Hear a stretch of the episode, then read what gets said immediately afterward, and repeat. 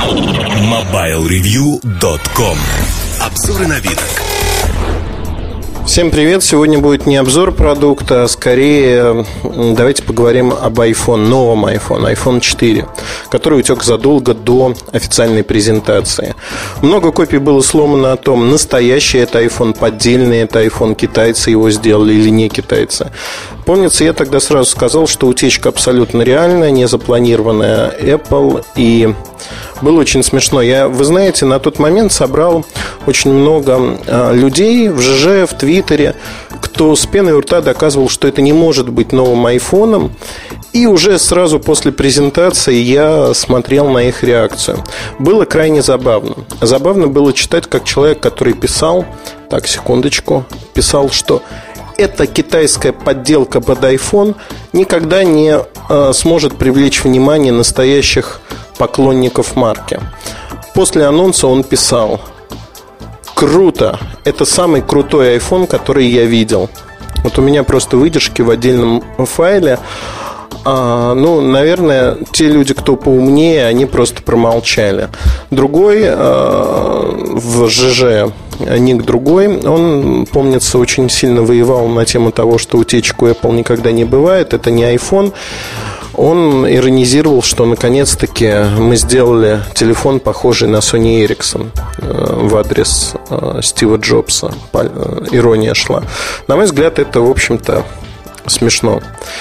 То, что компания Apple не боится менять направление в дизайне, это круто. Круто во всех смыслах.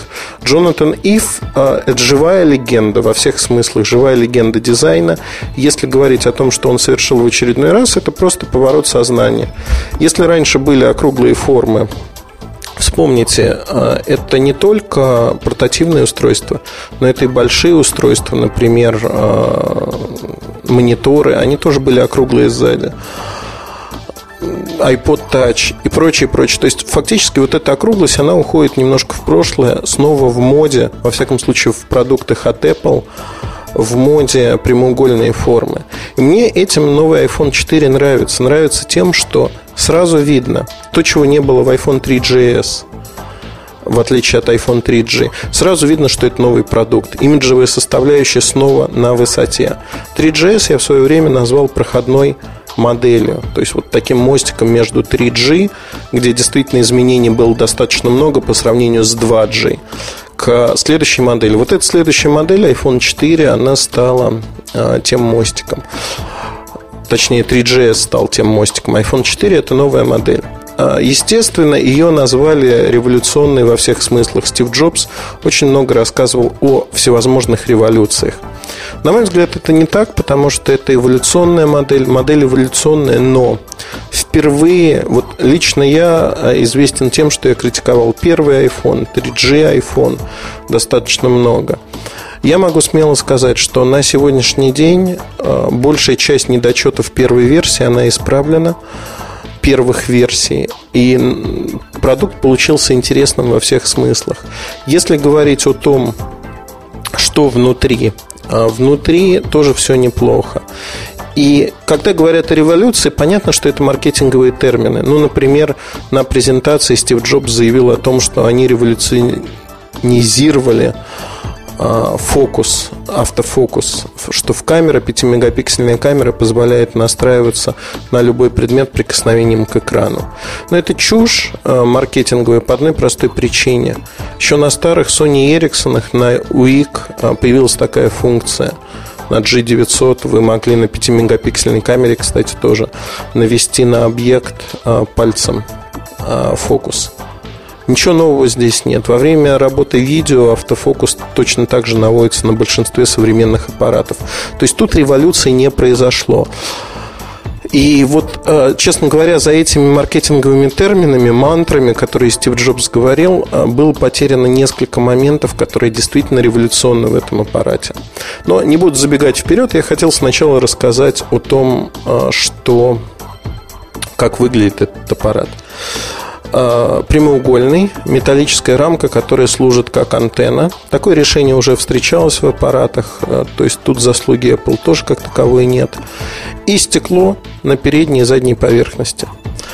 Мне кажется, это решение в плане материалов решение классное. Вес 137 грамм, то есть вес приемлемый для такого аппарата. Он будет чувствоваться увесистым, дорогим, имиджевым телефоном. Поэтому говорить о том, что iPhone 4 удался, можно со всей ответственностью, это действительно так, без всяких преуменьшений.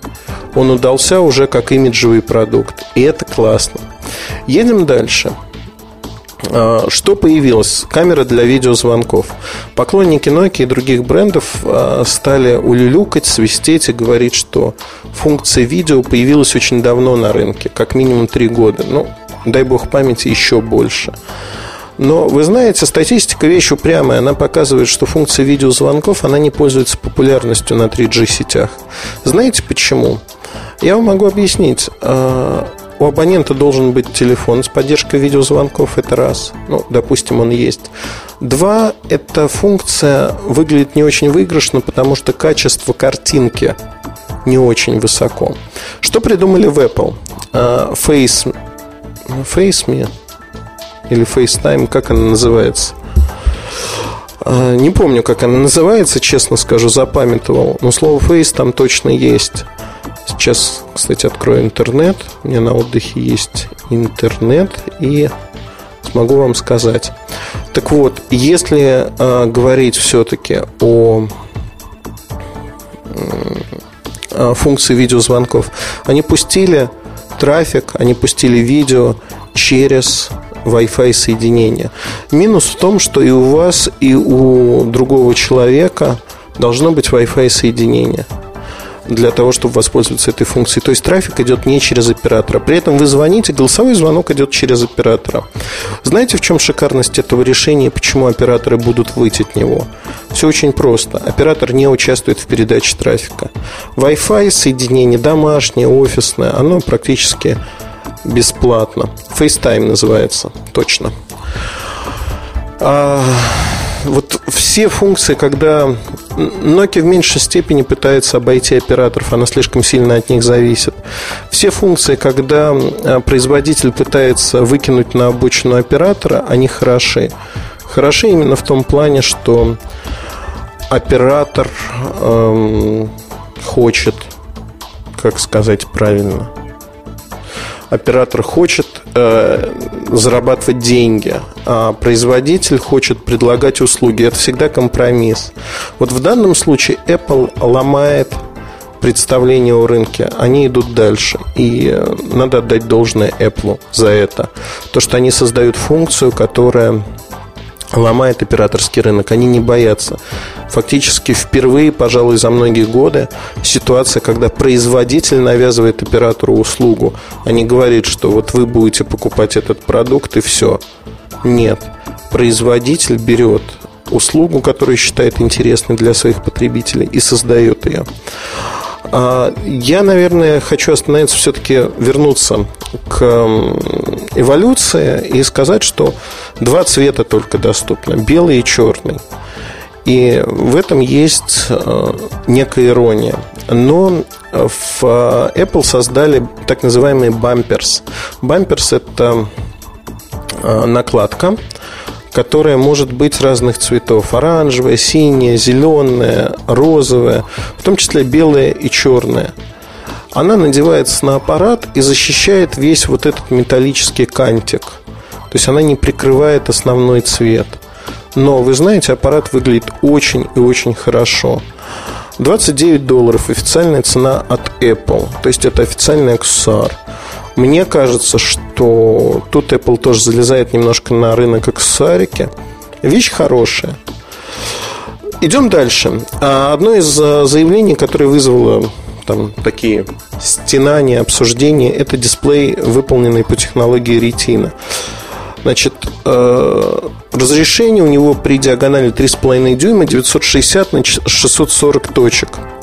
При этом э, утверждается, что больше 300 пикселей на дюйм, пиксель per inch, PPI, что, соответственно, обеспечивает большие возможности, чем у человеческого глаза.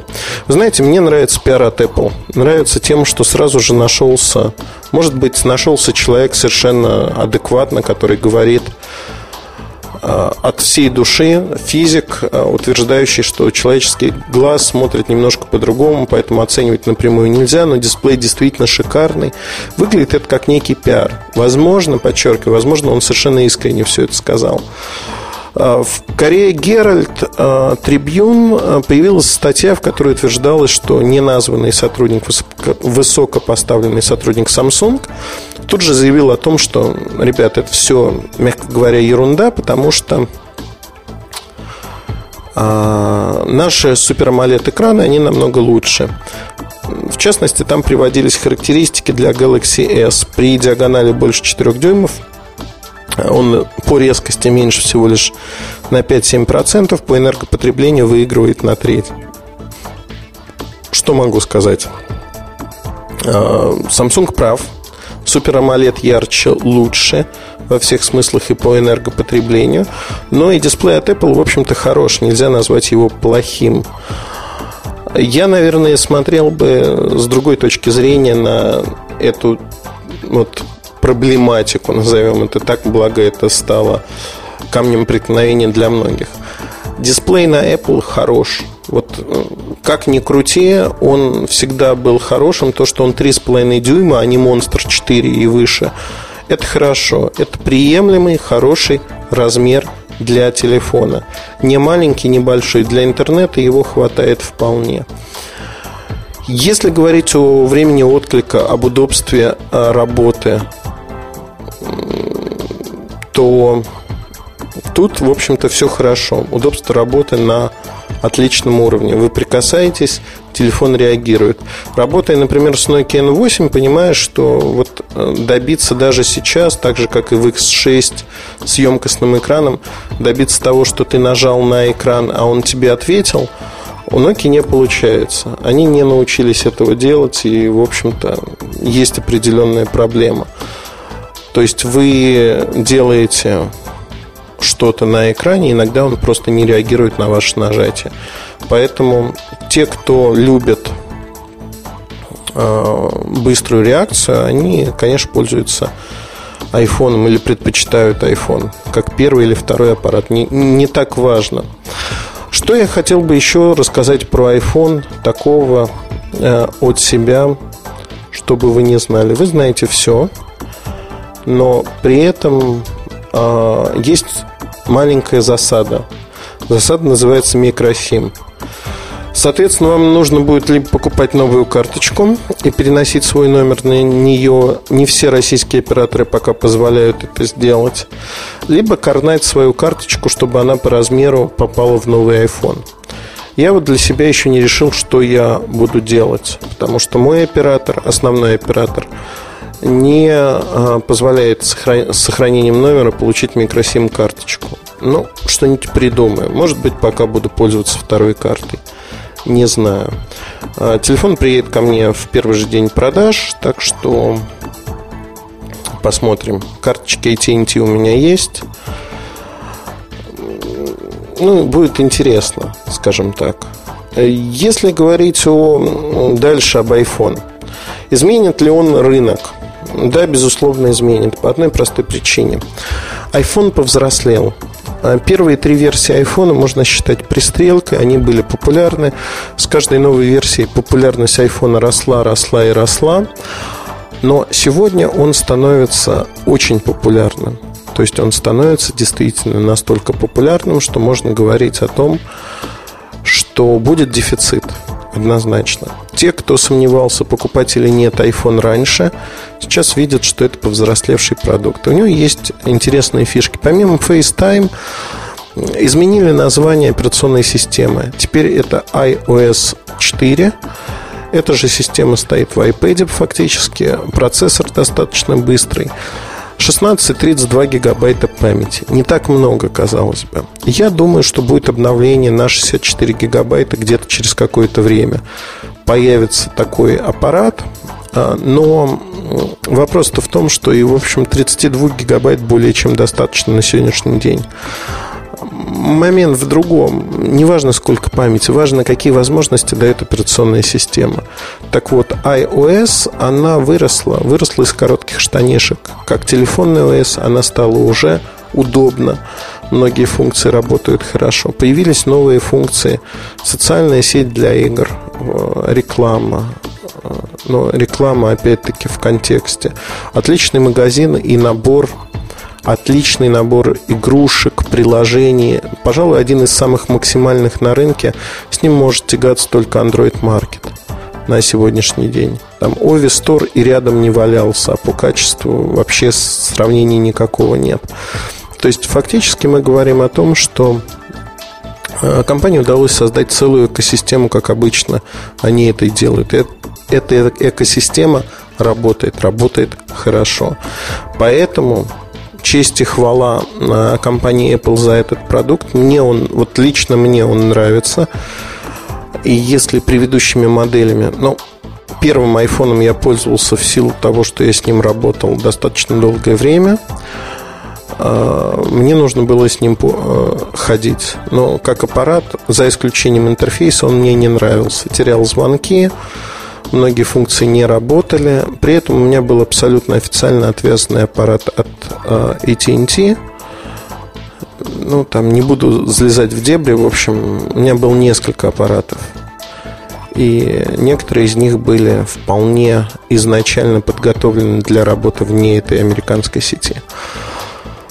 Вот, с 3G я пропустил его, мне не нравится пластиковый корпус. 3GS а пропустил по тем же причинам нишевая промежуточная модель.